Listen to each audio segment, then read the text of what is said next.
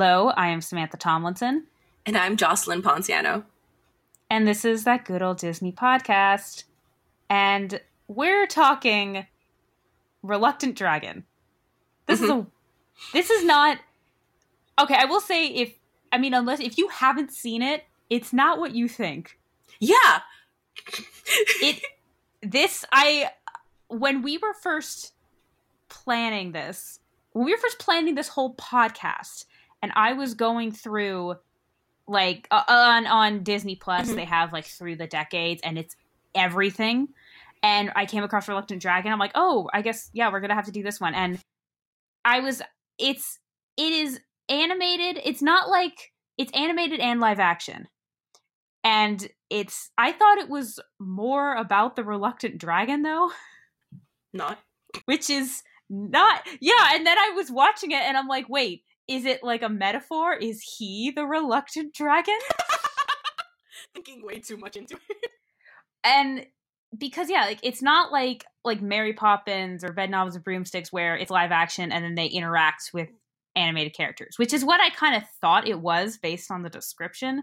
And it's also advertised like an animated movie. And there are pieces of animation in it, but I would say it's it's it's not really either. Like it's just a movie and there's animation in it and live action. I'm so sad cuz they missed a, a great opportunity in my like opinion to be like kind of like a documentary. I think we talked about this too when we were talking about um uh what were we talking about? Uh Saving Mr. Banks. With like animation and like, oh, we want to see this. I'm like, oh, this is basically what that is, but like in a weird story. yeah, it's it's yeah. That's funny. I thought that too because Saving Mr. Banks is more of like a uh, a biopic, a biopic, and I almost said biopic, which is what I said used to call it for a long time. Um, it's more of a it's more of a biopic, whereas this is more this is a fiction. It's a fictitious piece about, but Robert Benchley is a was a real person. He's playing like a characterized version of himself, going through. Uh, basically, the plot of this movie is Robert Benchley, after being coerced by his wife to pitch the idea of the children's storybook, The Reluctant Dragon, to Walt Disney, and on his way to his meeting, he's just getting basically a backstage tour, and he's ends up in the uh, animators room and the and the storyboard room and uh, audio and all of the stuff. And I will say, if you are interested in filmmaking or Disney, I definitely think it is worth a watch. Like there were times I was very I feel like the audio part was probably my favorite cuz I audio is is really cool. So it was to watch it was really fun. But um a little uh more uh backstory. So The Reluctant Dragon came out June 20th, 1941, and it was shot entirely at the Walt Disney Studios in Burbank, California.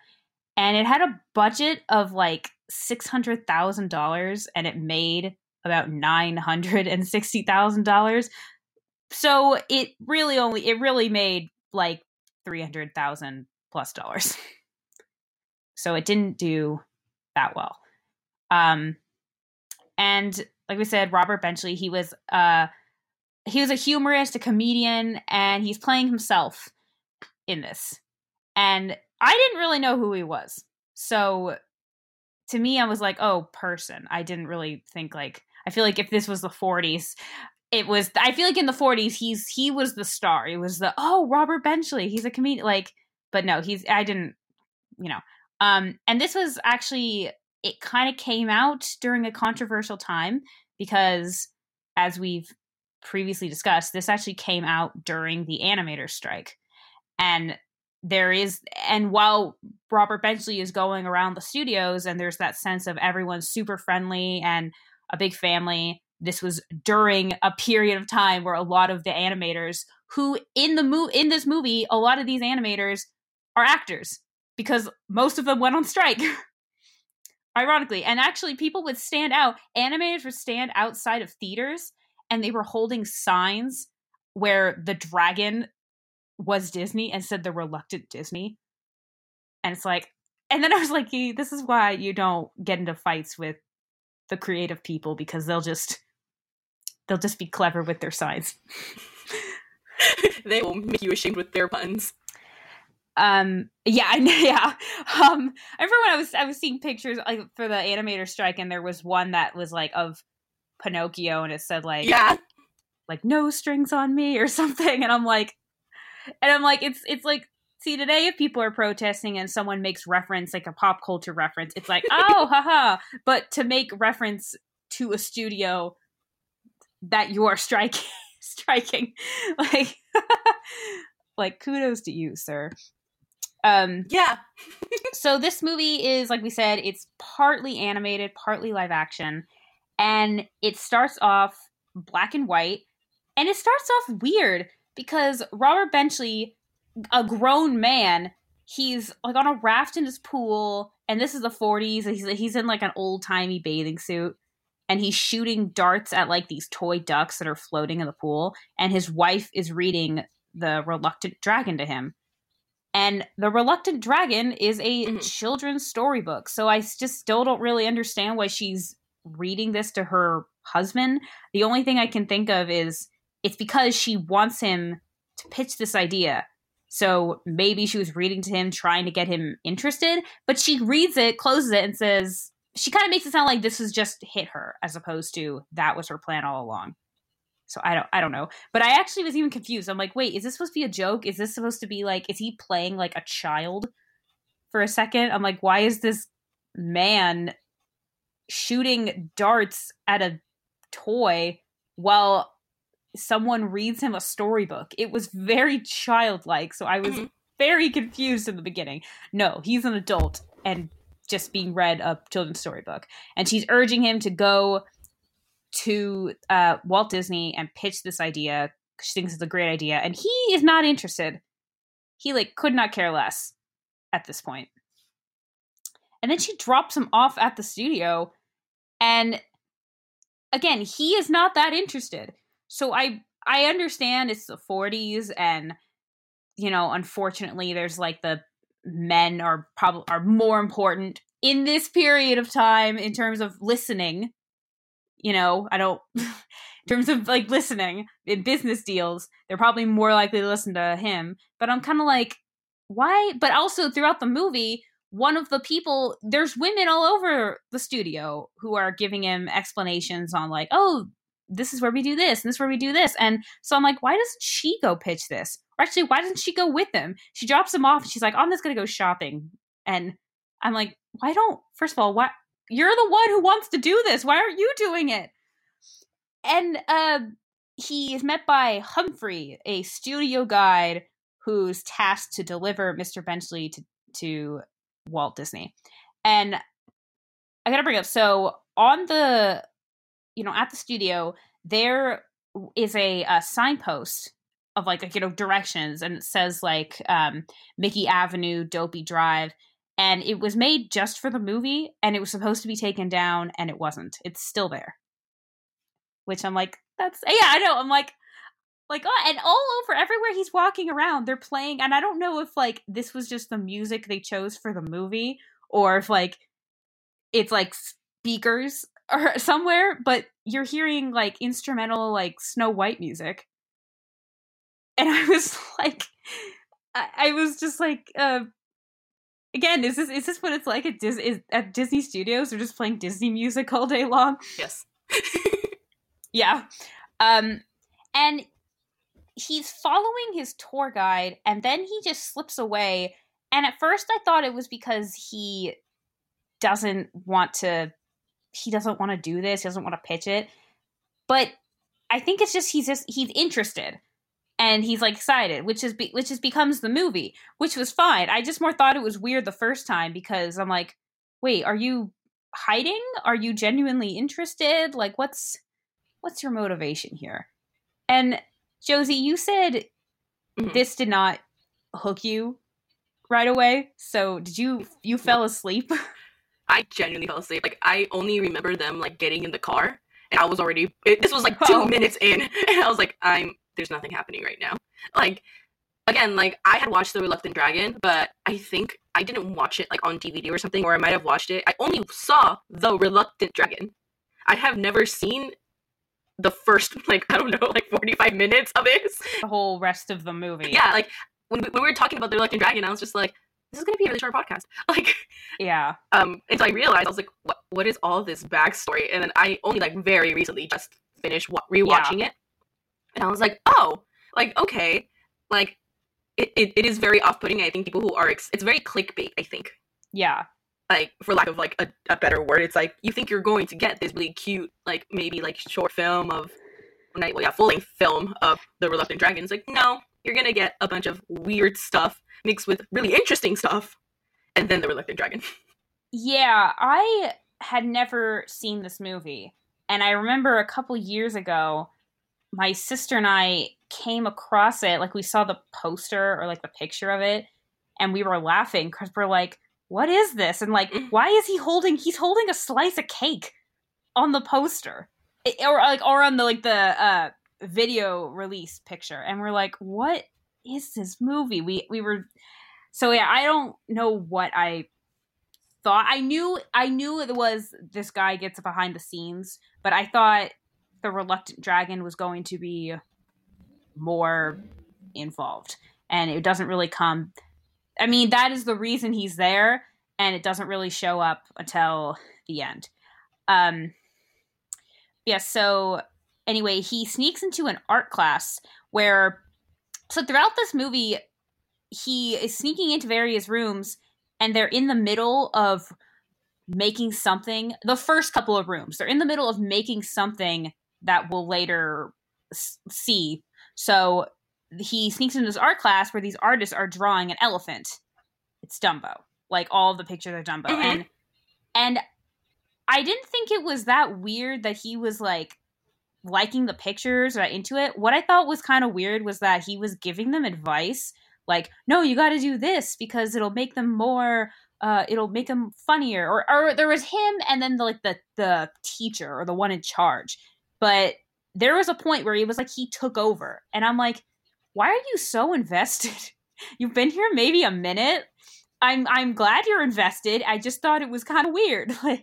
And he uh yeah so and it was kind of fun. Like oh it's dumbo. And then uh the next room uh he it's the recording studio and he meets Clarence Nash who is the voice for Donald Duck and let me look up the other there was someone there was there was the other person with with him who it turns out it was the voice for um oh it was Florence Gill and she was the voice of Clara Cluck which who is Clara Cl- who is who is Clara Cluck Yeah. um but they're like they're you know talking and they're like doing their and i'm like oh that's cool. And then uh he starts talking trying to like ask him like oh how do you do the voice? And he says he makes an air pocket in his mouth and then just thinks like a duck. And i'm like i get the air pocket and i get the duck might for terms of talking but i don't really i know it's all about imagination like i get it but i was just like i was trying was attempted i'm like okay air pocket? What else? There has to be something else that i'm missing because i i can't do it. But it was really it was cool. But it was cool. Um and then he starts like hey can you do hey, can you do a voice of a dragon and he's like well, what would that sound like? And he is on his hands and knees trying to like attempt he's starting to get more into what he the purpose his purpose and why he's there. And then uh his tour guide humphrey shows up and starts to lead him again to the office with for his meeting with disney.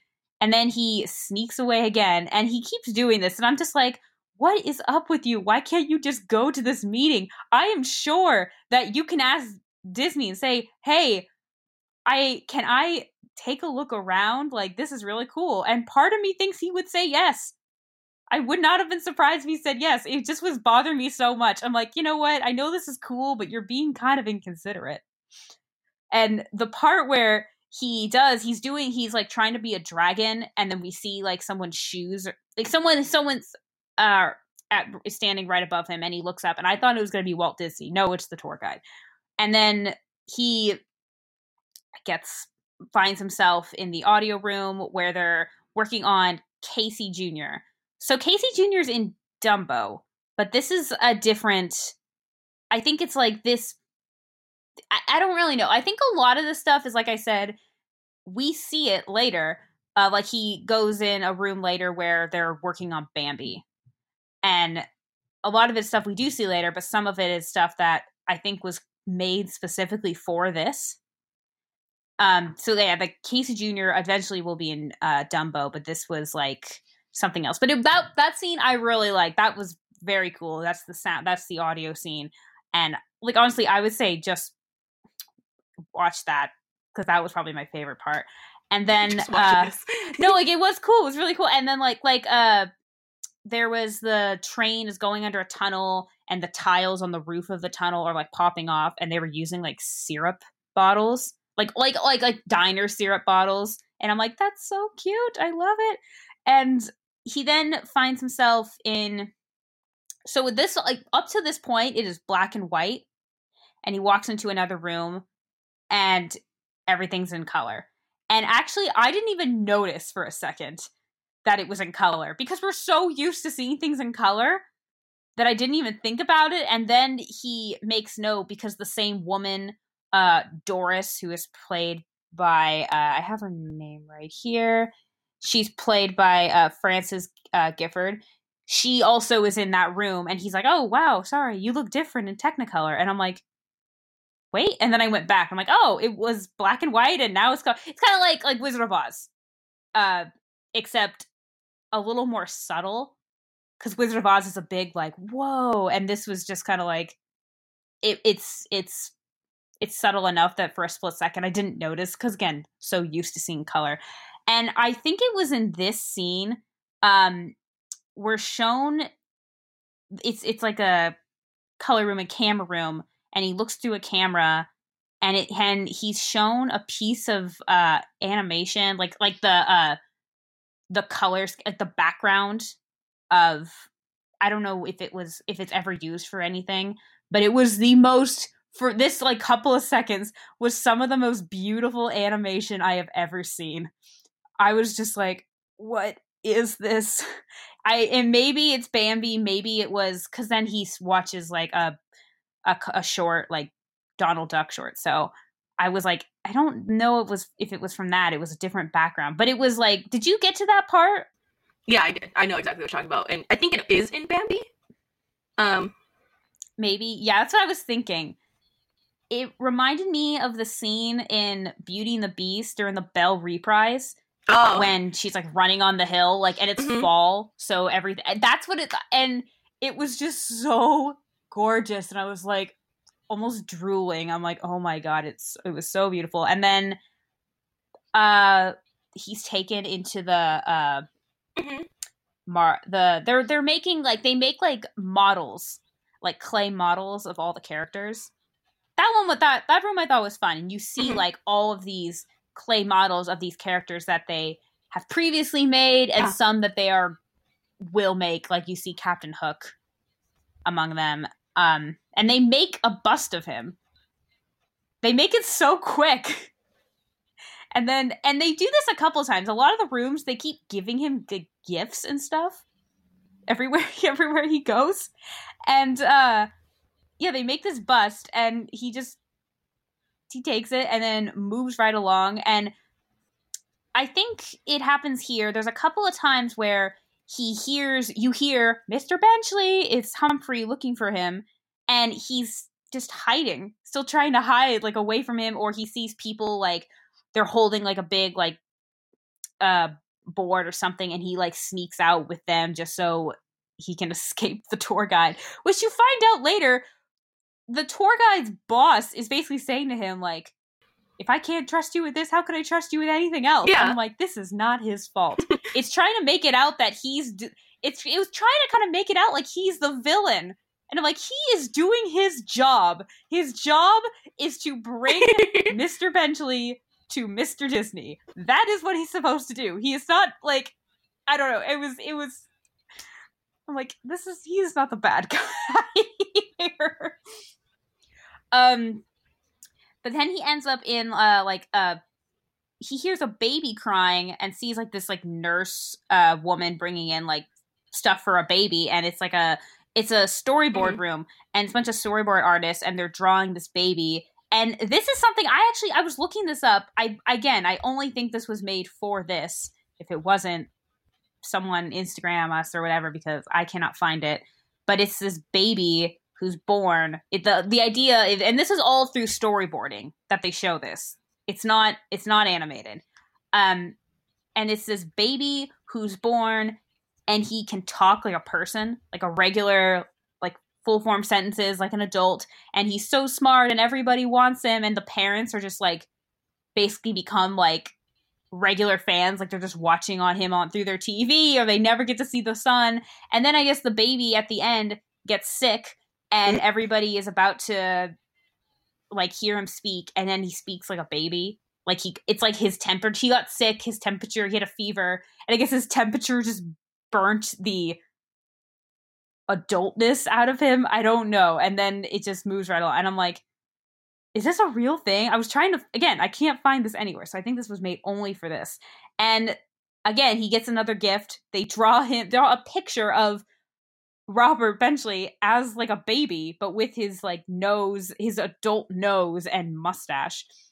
And and then uh he oh, I think we skipped uh he was in the rainbow room. Which this room this was a very satisfying scene because it's just how they're making paint. Oh yeah, that one, I like that one. And there were a lot of these colors where I'm like, I want that's like I've been looking for that color for like nail out of nail for nail polish. like it was that kind of like it was very satisfying to watch them make paint. Um Mhm. and uh I also love the name the Rainbow Room.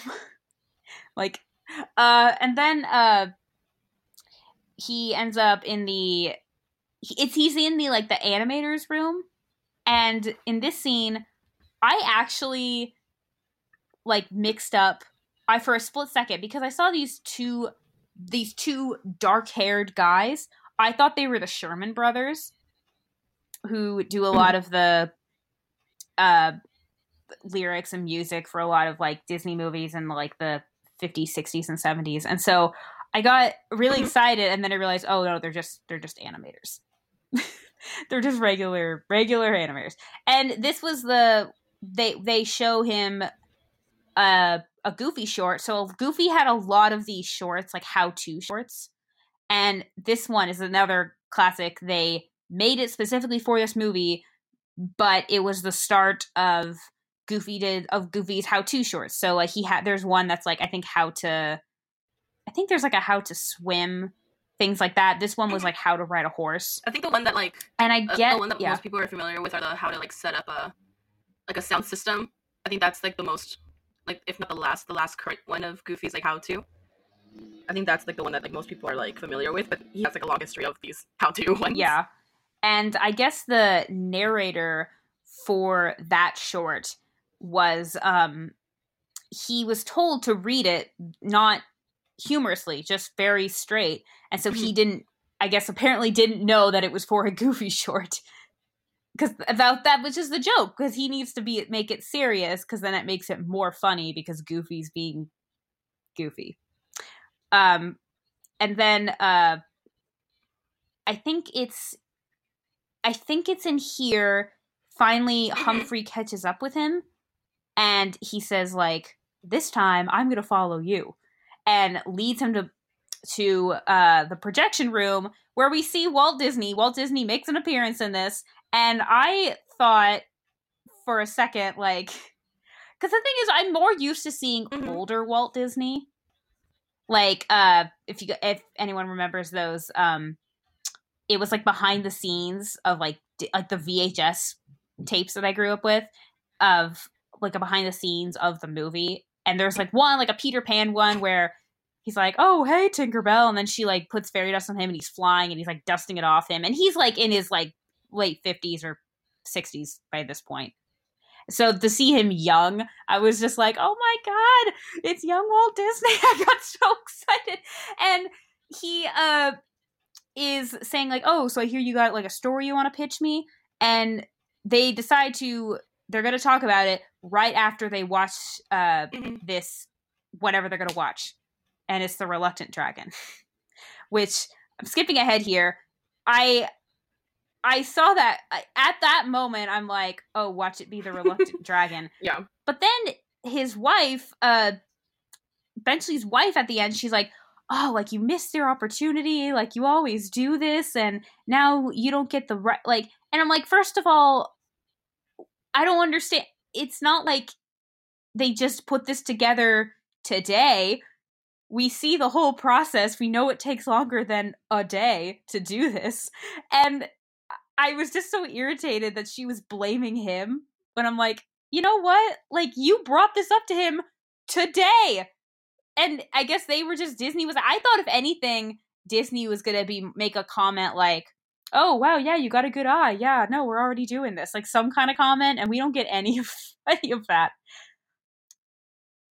And the and actually I have been I was thinking like wouldn't have been funny if there were signs the whole through the whole uh movie of every room that he's in they're working on something that's we will later find out is the reluctant dragon.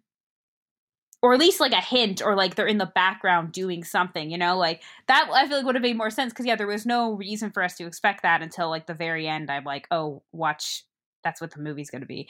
And yeah this so like the last 20 minutes of the movie is the reluctant dragon and this is i i think this this is a real kids book i think. And and uh it's about a like a i don't know like a medieval whatever village and there is a dragon nearby oh no! And then this kid goes up to see the dragon and sees that the dragon is like very nice and loves poetry and tea and he finds out that they're going to kill the dragon and he says you got to fight them and he's like no i don't fight and then he brings up the sir giles the dragon like killer or slayer or whatever it He's was a knight. and he's like a really old man, like super old. and basically and he uh and then they go visit the dragon and then it turns out then they start bonding. He's like, "Oh, I'm also a poet." And and then the kid the kid just wants them to schedule a fight so bad. I'm like, "Why?" They're they're bonding. There doesn't need to be a fight. What is it with this kid? And then uh they decide to fight in front of the Mhm. townspeople, and the dragon is really scared because he's he can't, I guess, breathe fire until the kid starts yelling at him that you're a punk poet, which you know gets him, I guess, angry, and he's able to breathe fire, and the whole fight is just staged, like they're, and it gets the that's just and then they even like he says to him like oh heads up this is the death scene. And there's actually a part i thought this was funny they go back into the dragon's cave Yeah. and they're like sounds like they're fighting but you see them just like banging like stuff together to make it sound like crashes and they're just like oh no not like just just shouting out things like and then at the end he has their you know air quote death scene and then i guess the dragon is just allowed into society and and then we get the argument and then that's the end of the reluctant dragon and then we get the argument with uh benchley and his wife and that's pretty much the end of the movie. It's it is like an hour and a half or something or hour 50 it's it's a short movie but uh, I- don't know. Like, it's one of those things which it's just like, for the time, I can see why it didn't do well. yeah Because it's just like, now it's just like, oh, this is from this. This was a, like, there's such cute, like, Easter eggs. And, like, I think me and you, Sam, being kind of like Disney nerds, we're like, oh, this is so, like, ha, you know? We, we get like satisfaction in seeing these things, and even if you're just interested in like animation, Yeah. whole, you probably still really enjoy this. But like anyone else, I'd be like, why am I watching this? Like, if you're watching this because The Reluctant Dragon was your favorite, uh, Yeah. like storybook, I'm sorry. like, you're gonna have to sit through a lot of stuff first. yeah. I mean, yeah, you do get it. It's just at the very end. Uh, yeah, it's it's not bad. It's just it's it's more of uh, it's behind the scenes, and then I'm just it's I'm just more curious why it didn't need to be the reluctant dragon. Yeah. Like it could have been the same thing of this guy getting a tour behind the scenes of Disney and you know going to like pitch an idea. It could have been like any idea. It didn't need to be the reluctant dragon. The reluctant dragon just could have been a short on its own. Like it really like it really isn't like it could it could have been anything. It could have been a different book or a different idea. There was really no reason for it to be specifically the reluctant dragon. Um, yeah, but actually, the animation I got want to talk about for Reluctant Dragon was, I mean, it was it was it was good. It looked more though. It reminded me, especially the design for the kid. It were kind of remind. Did you ever see that? Like, I want to say it was in like the '60s or something. That like Frosty the Snowman, uh, cartoon. Yeah, I did. Yeah, and like the kids all have like they're all wearing like the girls' dresses are really short and their legs are super long. Mm-hmm. That's kind of how it looked like. Like the kids' shorts were. It, I was just very aware of them because they were like really short. like it almost looked like a bathing suit bottom as opposed to short shorts. Yeah. And I I wasn't trying to be weird. I just that I noticed them right away, and it always that stuff always just like why. Um, but yeah, the animation for it was very good. It was more designed like a short as opposed to um you know like the design comparative for like you know Snow White and Pinocchio. Yeah. Um it was a lot more it was a lot it was really vi- uh, vivid and bright, but it was a lot more um hmm simple as well. It kind of reminded me of a brighter, simpler Sword in the Stone. Huh. Yeah. Yeah. So a little bit, but the medievalness especially. Yeah. Um Yeah, there is really this is very this was a pretty short movie. There's not there's not even that much to talk about. Yeah. I mean, like you could you could dive deeper into it, but it's more of just like because now you're just taking away from what the reluctant dragon is. Like you're just like, oh, this is like a really cool like look at how they did storyboarding and like audio and all that stuff, and that's really cool. But like I don't know, as a movie titled The Reluctant Dragon, Yeah. that, I think that's the part where I have trouble with it. Like I feel like I would have liked it more if it was just literally named something else. The reluctant guy or something. Yeah. Yeah, like anything else that led me to believe that it was more than just this, like a pitch meeting for this for something that was already in the works. Yeah, it's it is it is misleading. Very misleading. Um yeah, I, I agree. Like there was no reason for it to be the Call of the Reluctant Dragon. It could have been anything else. hmm But I think it was Uh, cool because it was basically the biggest advertisement ever for future films. He was like, "Look at what we're doing." Yeah. I was like, "That's kind of cool." Yeah, on uh Flixster, crit uh au- an audience only really gave it like a sixty-seven percent, and yeah, you know, it wasn't like really like bad. It just wasn't. It wasn't bad or anything. It was just uh, it's definitely misleading. And it also it says a different date than when it came out, so now I don't know if I'm wrong or if it's wrong. Wait, what? I was looking up on Flixster and it said that it came out January 1st, 1941. I don't I'm like that's that's a weird date for a movie to come out. Or a cool date. I don't know. But yeah, I'm pretty sure that's wrong cuz that's a weird date. Um yeah, I don't know. There's not really much more to talk about with this movie. No, yeah, that's basically it. I mean, you guys, you guys can go watch it. I mean, it's one of those films where like I will only recommend this to a niche group of people. If you are really, really into Disney, um, yeah, because the that it that was very cool. That stuff was very cool to see, and obviously it's changed a lot since, but it is cool to see how it worked at the time. Mhm.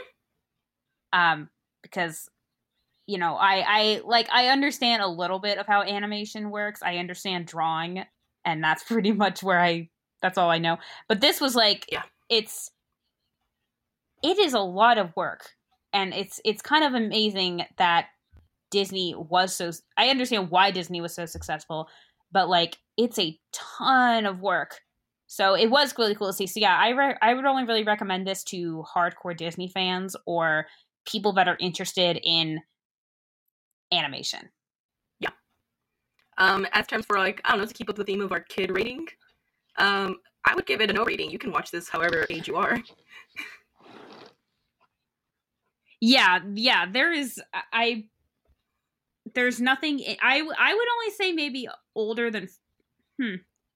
Yeah. Yeah, I would say no rating because I feel like maybe when you're really little, you might not be that interested in it. Um, there were definitely scenes that Yeah. I was super into and some that I wasn't as, but um, it's not. There's nothing in this that is scary. Yeah.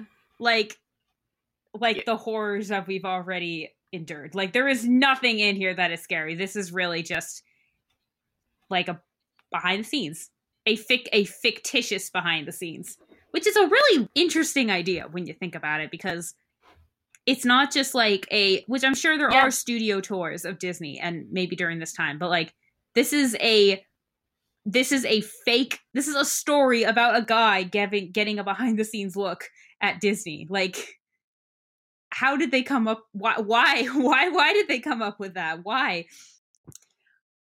Um yeah, so I think I think that's pretty much it for Reluctant Dragon. Uh That is uh, Yeah. Disney news.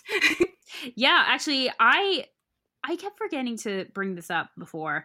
Um so I think I had read a long time ago they are making Disney is making a live action Peter Pan and they recently casted Mhm. Jude Law as Captain Hook.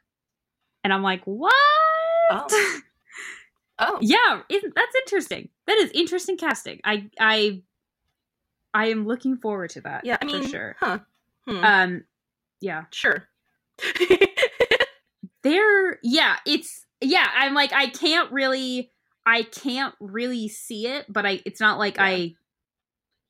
I can't not see it. Um, but also, at least I think that it is Disney. I'm pretty sure that this is the the. Yeah, it is Disney.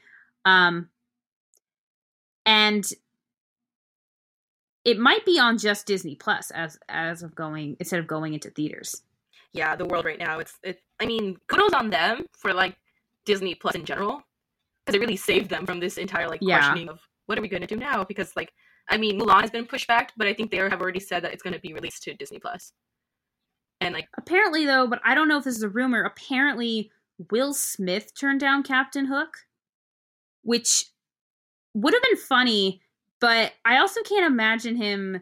Wa- like, he didn't even want to do Genie when they first asked him. He's like, no, like, I don't want to, like, uh, you know, because this is a pretty intense, I mean, this so is a- much pressure.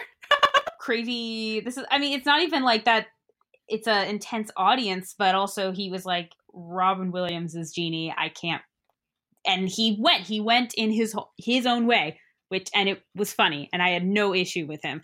Um, but I can't imagine him wanting to do another major. Yeah, I wouldn't want it either. I think I would have like a genuine problem. I'd be like, um, okay, you know what? I respected your job with Aladdin, Yeah, but now it's like I want someone completely new. Like I, I don't want to see you again. I guess Joaquin Mhm. Phoenix was almost was like he was like being considered, which Really? I, I don't know if that's true or not, which that would have been that would have been cool. That I can also Jude Law I have nothing against. I think he he's fine. I just um there's other people I see more, but I'm sure he'd be he'll be fine. Like I'm sure he'll be entertaining. Um uh Joaquin Phoenix I could totally visualize though. Yeah. Like I can absolutely visualize. I can totally see it. Well also because it says uh this is on IMDb. It says that if he, you know, does Captain Hook, he would also probably be Mr. Darling because usually the two are Mm. the same. But it doesn't really say if Jude Law is playing Mr. Darling, which I would assume he is because again, they're usually played by the same person. Like even in the even in the original Mhm. Peter Pan, they animated them the same. Mm-hmm. Um, but they have casted Peter and Wendy for this, and I'm so the kid that's Peter Pan. Well, I have noticed his picture isn't his like headshot isn't on IMDb anymore. But when I did first check, he looked really young. I don't know how old he is. Peter's supposed to be like 12. Ah, So I'm like, and firstly, I'm like, I don't really, as long as he does a good job, I don't really care. But he is technically supposed to be 12 years old because that's just before you hit, you know, your teen years where you're not a kid anymore. Ergo. But, um, yeah. But, and he's also, from what I, based on his appearance. I don't think he's white, which I think is cool. I think again, the, maybe the when the picture goes back, but I from what I checked, I'm like, oh, I don't think he's white, which I think is yeah, I think that's really cool. Um, and also apparently they they don't know if they're gonna have Tiger Lily or the um native people, mm, I which I understand, but you could just do them respect uh respectively, like. No, you know, like it's it's Yeah, I don't know if the answer is to take them out of it completely because even in the Peter Pan book, I love Peter Pan and I've read the I I love I have like three copies of the book. And I, I'm like actually looking for like two more. There's like two specific ones, like the specific covers that I'm looking for, and they're kind of a big part of it. They're not like heavily heavily part of the plot, but they are part of Neverland. They are a big part of Neverland. So I don't really see I don't really see how taking them out is the answer. Um I just think they could just they could just call them the natives, not uh I don't know, can we even say it? like I yeah, what they do call them um they could just call them like the natives, you know, or or like they I feel like the answer is just to be respectful. I don't really see how taking them out entirely is I mean, if that's what they do, that's what they do. But yeah. I mean, it, it if they do, I mean, I we get it, but they're also missing a chance to like right or wrong in a way. And I, I would rather, and I think most people would rather have the, Yeah. the right or wrong and Yeah. see us portrayed respectfully kind of situation. yeah, um so uh if anyone listened to our uh previous episode a couple episodes back, I don't what number is this? Um uh when we did our Disneyland episode, uh our friend Kevin, we uh him and I actually do another podcast called Movie Reel and we just pick a movie and we talk about it and we talked about Hook. And I this was a while back because it was on Netflix and I'm like yeah, they didn't mention they didn't at all. I think they maybe mentioned them, but they didn't we didn't see the native people. And he said like, "Well, I think Yeah. that's probably because of how they were portrayed in the Disney one." And I saw it as the same way as you did. I'm like, "But they could have just done them correct or and I I mean, this was the 90s, so maybe it wouldn't have been I don't know, but I yeah, Yeah. I viewed it the same way. I'm like they could have just done it uh and been respectful, not just get rid of them entirely. And I think that's just the right, yeah, right the wrong as opposed to ignoring it, which I don't think is going to solve anything. Um, but I am excited. I I do hope this was. I do. I hope. I do hope it's good. like I hope, but who knows? Yeah, I mean, things are like changing now with like, I mean, they might have to refilm stuff that they've done, or like, I mean, not in this, but I mean, like in Disney in general. Like, is it because like now that they're stopping production, like, ooh, what does this mean for like the casting or like anything Mhm. in general? Like, it's all up for question now. But I am very optimistic. I think they'll they'll do what Disney does best, and it, regardless, it'll be very very pretty to see. Yeah, exactly. If like they if they actually like like a live action Neverland Oh, it'd be so great. look really beautiful. They, but they also like that's what I I um for like Mandalorian season 2 for example, I I assumed that they hadn't started shooting or maybe they started and didn't finish because throughout quarantine, you know, we're hearing, "Oh, they're adding this person to the cast. Oh, they're adding this person." And then uh recently I think it was Kevin actually, he sent me it was on Reddit somewhat they posted uh when Mandalorian season 2 is being released. So I'm like and it's this year. And I'm like, "Wait, what?" How? I don't know. So I don't know if that's right or not. Like, I would love it if it's right, but I also think if it Yeah. was, we would have a trailer by now. And I and the fact that they were still casting during COVID, I'm like, I don't know. That'd be cool, but I I would be very like, when did you guys did you guys just barely finish and then shut down? who knows? Yeah, it, it, it is very like timing. I mean, the same thing with Disney. Like, we don't know how long they've been truly doing this. Like, they could have been Yeah. shooting already for season two, like, towards the end of season. like, it's not out of the norm for them to do that. So, Yeah. I'm I'm really excited for it. So part of mm. me was really excited, but then I was also like I had accepted that we were going to get it probably in 2021. So the thought of like it's it's closer, it's kind of that like the anticipation and then suddenly the fact that it's almost here, you're like you miss the anticipation. Do you know what I mean? Yeah. yeah. Yeah, no, I get that. You're like, um, you took this away from me. Cuz yeah, sometimes the anticipation is the most fun part. Mhm. because the excitement is like ah um i think we're out of yeah we are really like yeah this again uh this is definitely for the very very hardcore disney fans or anyone that is interested in animation uh it is interesting but it it is the advertising's misleading I fell asleep. I think that's yeah. So I think until next time, I'm Samantha Tomlinson, And I'm Jocelyn Ponciano. and you're listening to that good old Disney podcast.